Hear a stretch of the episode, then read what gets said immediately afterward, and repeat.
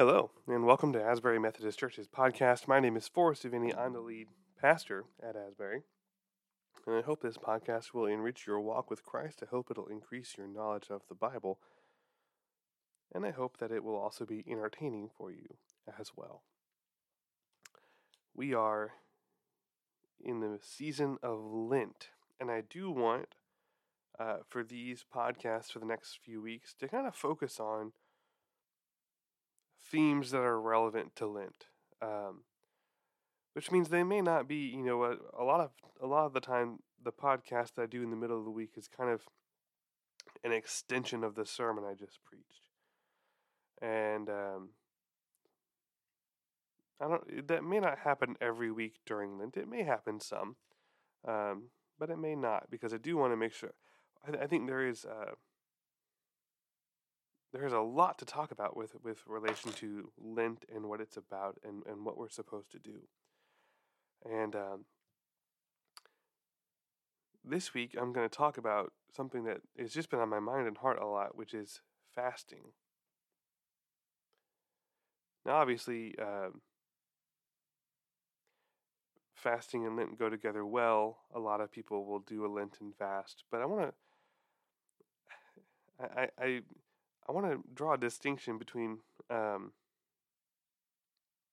what I'm going to call fasting and what I'm going to call abstinence.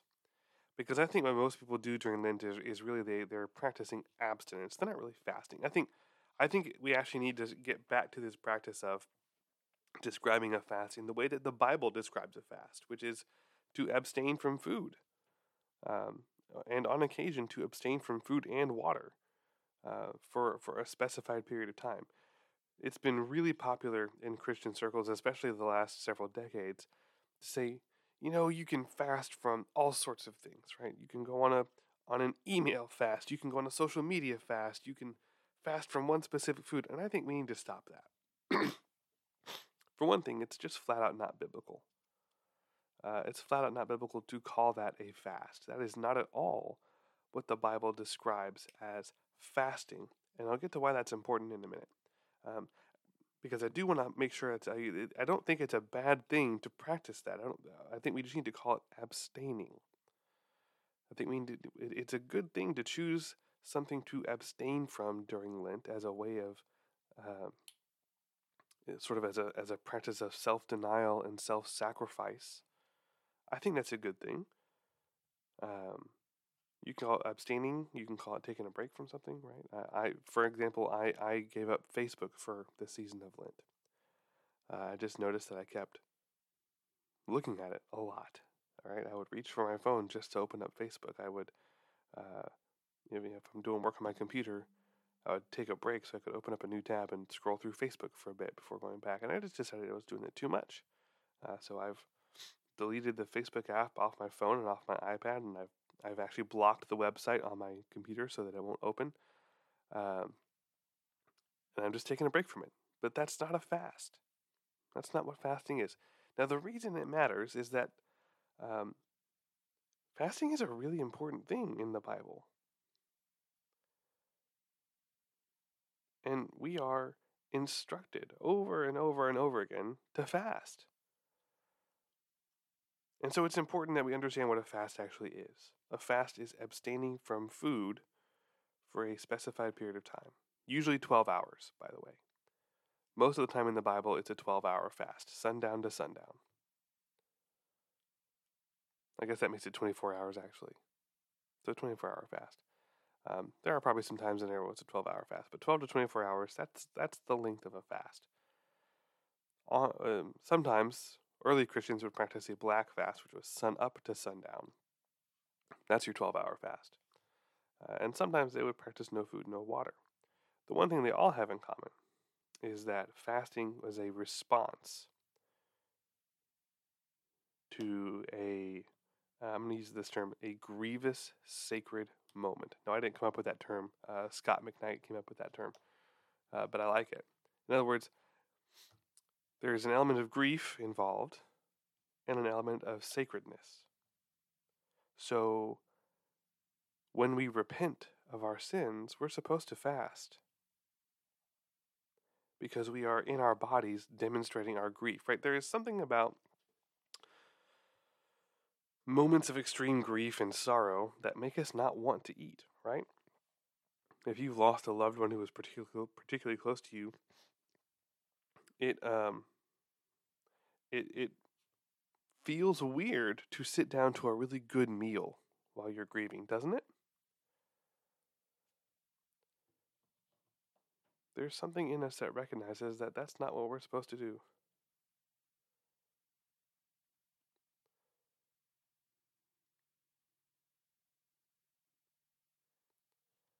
It recognizes that there is a problem there. We forget, we forget that we are not souls living in bodies, that we are both souls and bodies. We are a unified whole. There is no distinction between body and soul. That's a that is a Greek pagan idea that has infiltrated its way into Christianity um, through the heresies of Gnosticism and a few others, and we've got to stamp it out. We've got to stamp it out. We worship God, we honor God, we serve God with our whole body. Because we understand that our hope for the future is not a disembodied existence up in the clouds somewhere, but an embodied ex- existence, resurrected brought back to new life. That's what the Bible teaches. The body matters. What we do with our bodies matters. Which means that fasting matters. Fasting is a way of bringing our body and soul into harmony as we direct ourselves back to God. It's really important. It's such an important practice.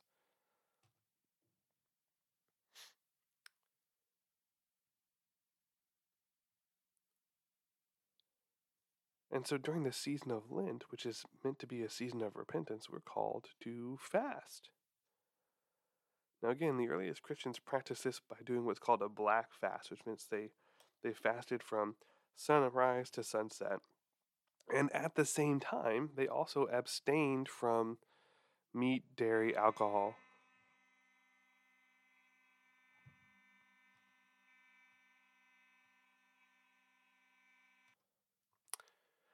Sorry about that, folks. The uh, the fire alarms were set off in the building here, so you may have heard that interrupted the podcast for a little bit. Everything's fine. It was a false alarm, um, but it just shows you the devil's trying to stop this podcast. So, black fast, sun up, sundown, no meat, no dairy, no alcohol. The idea behind that was that um, because you're in this extended season of repentance. You ought to keep things, you know, simple, right? You just kind of, it just sort of felt to the early Christians inappropriate to have a, any kind of elaborate meal during that season. And so very often you'd, you know, fast for 12 hours during the day and you'd break your fast with bread and maybe some kind of vegetable soup. And then during Holy Week, it would be nothing but bread, bread and water. Uh, and then you would break your fast on with Holy Communion on Easter. Now, I'm not saying we have to do that, uh, although certainly I think if you want to engage in that sort of fast during the season of Lent. I think that's very appropriate. I haven't done it this year. Um, kind of debating if I want to do it next year, frankly. Uh, I just, I'm, I'm leaning in that direction. I don't know if I will or not because that's a year away, but who knows? But that is what a fast is. A fast is abstaining from food for a certain period of time. And as a practice, it's one that Christians, especially here in the U.S., I think we don't do often enough. Or if we do it, we do it for the wrong reasons, right? We fast in order to accomplish something, right? We think that we fast so that our prayers can be better. Because if we fast, we'll be a better prayer warrior. God will hear our prayers more effectively, whatever. But but that's not biblical. It's just not. The only reason to fast that is ever given in the Bible is to uh, acknowledge the grief and pain of our sin, to acknowledge something both sacred and something which causes God grief. Usually, and almost always, it involves some measure of repentance and turning to God. In fact, in the early church, they would require converts to Christianity to fast before they were baptized. And the person doing the baptizing would also fast before the baptism.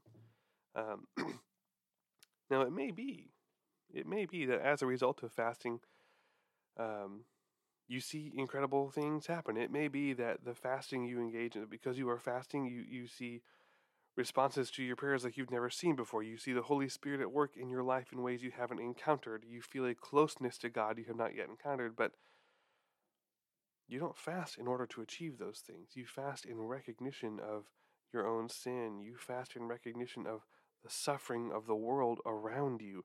You fast when you recognize that you are complicit in the suffering of the world around you.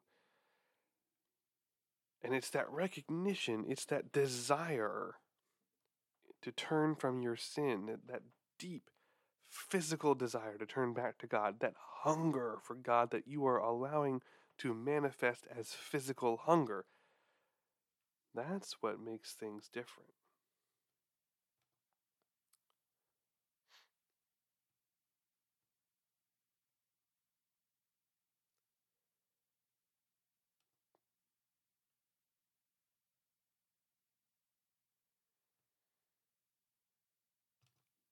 So, yeah, we ought to practice fasting.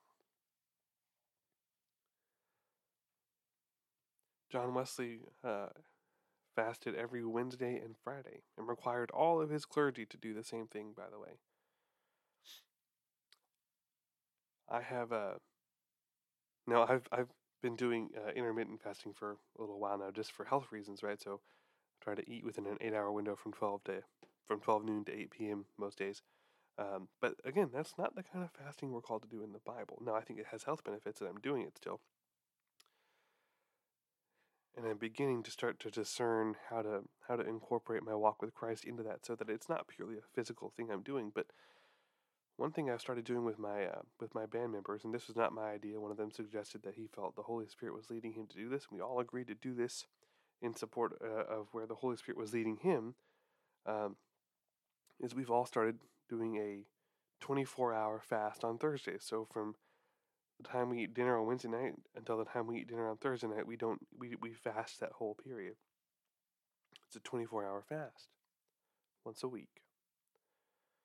We're not doing that for Lent.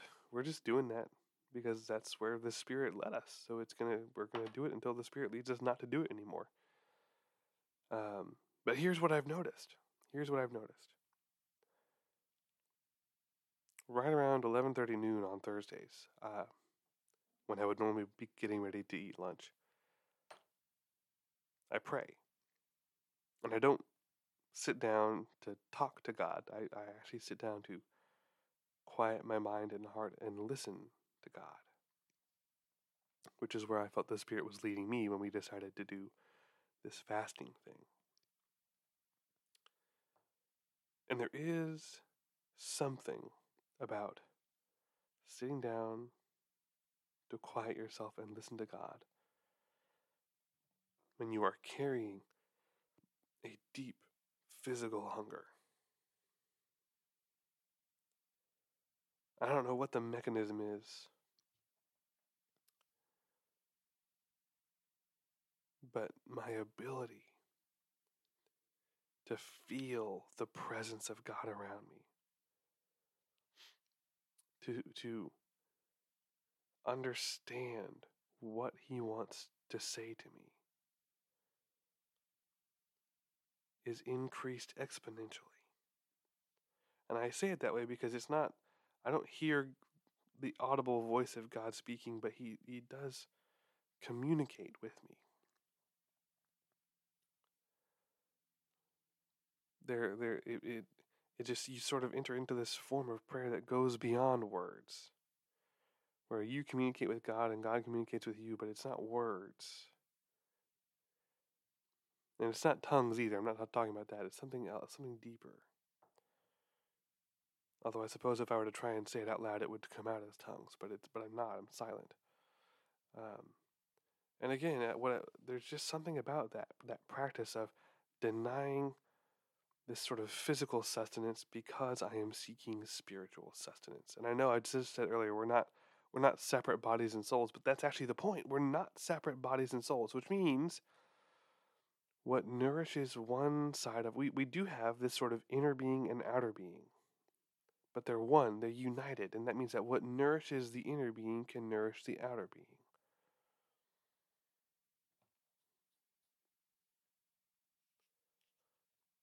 What nourishes the soul can nourish the body.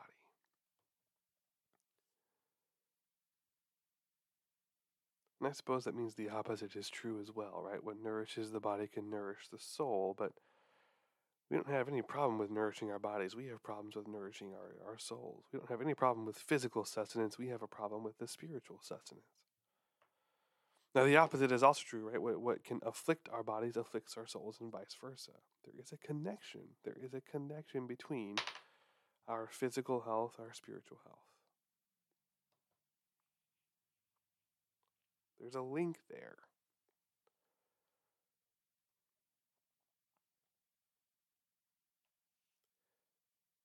Now, the other thing that happens when we fast on a regular basis is we do begin to break that cycle of gluttony which is a problem here in the Western world.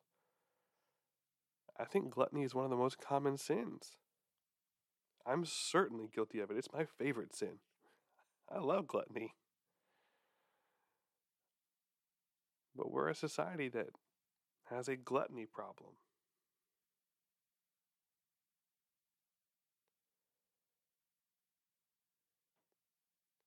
Fasting on a regular basis can help with that because it forces you to eat less. There's there's all kinds of benefits here to fasting that go so far beyond just the things we usually think about them through. But the point of it all is rooted in grief and sacredness.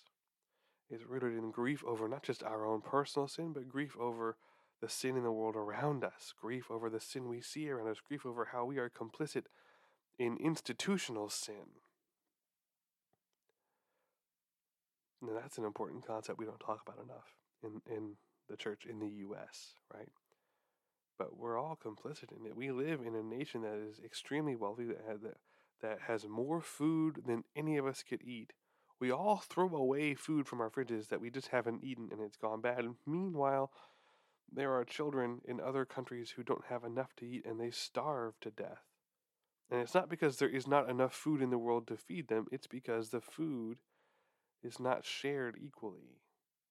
Every time we throw out a piece of food from our fridge that's gone bad, we are complicit in the starvation of people in other countries who don't have enough food to eat because we bought more than we needed and we couldn't eat it. That should lead us into grief, and grief should lead us into fasting. You see my point?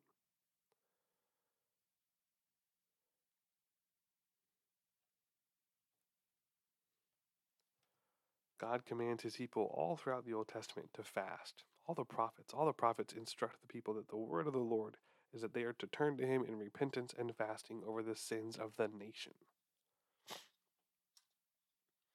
We just can't avoid fasting.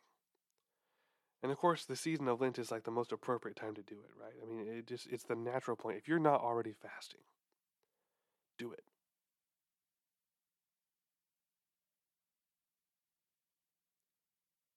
Pick a day of the week. Maybe Friday, right?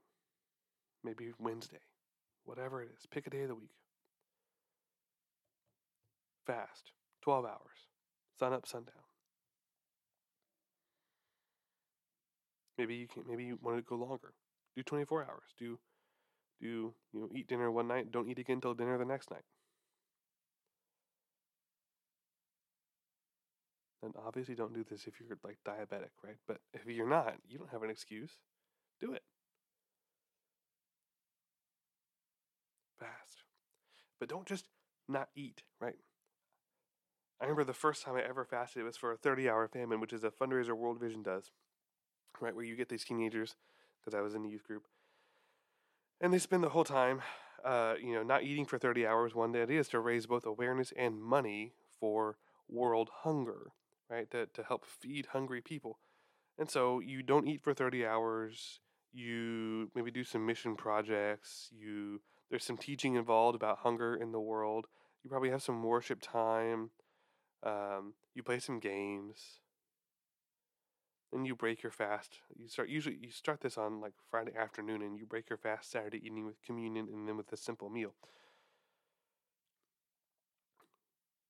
But all throughout that time, it's really structured to distract you from the fact that you're hungry. And see, that's not what fasting is supposed to do. If you're fasting, you're not supposed to distract yourself from the fact that you're hungry. You're actually supposed to dwell on the fact that you're hungry.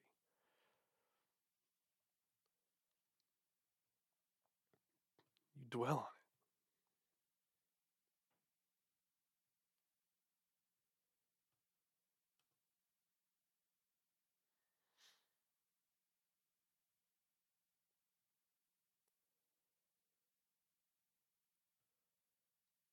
Focus on your hunger. Because fasting is not about changing your relationship with food, it's about changing your relationship with hunger. Let your hunger change your relationship with God. Carry that hunger with you as a physical sign of the hunger you have for God and of the hunger God has to save the lost. Carry it with you as a reminder of the pain of grief that our sin has caused to our God and to our world.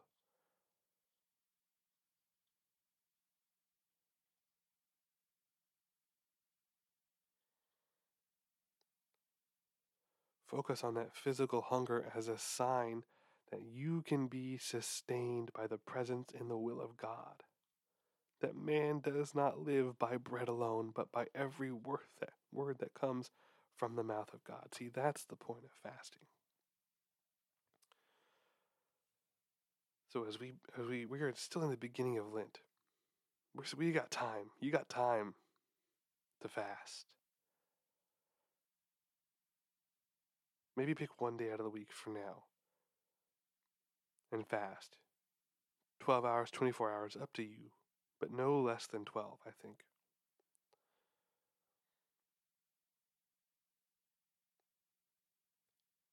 Let yourself be hungry. Let yourself feel the hunger. Dwell on it. Use that hunger as a reminder. A reminder of God's hunger for you, of your hunger for God. Use that hunger as a reminder of the love that God has for all the people who do not know Him. Use it as a reminder of the pain that our sin causes, of the grief that we feel when we sin, of the grief that God feels when we sin. And enter into prayer. And don't just try and talk to God, but try and just sit and quiet your mind and dwell on that hunger and listen for how God speaks to you in the midst of your hunger. Practice real fasting.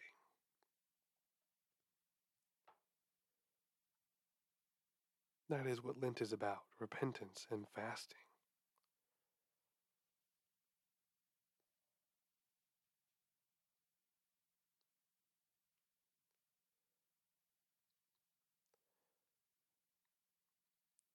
I guarantee you, if you make a regular practice of fasting, your faith will be transformed. Guarantee it. But don't do it just because you want to be experiencing that sort of transformational faith. Do it because the Bible commands us to. Do it because it's part of what it means to follow Jesus. Do it because you cannot follow Jesus if you don't practice self denial.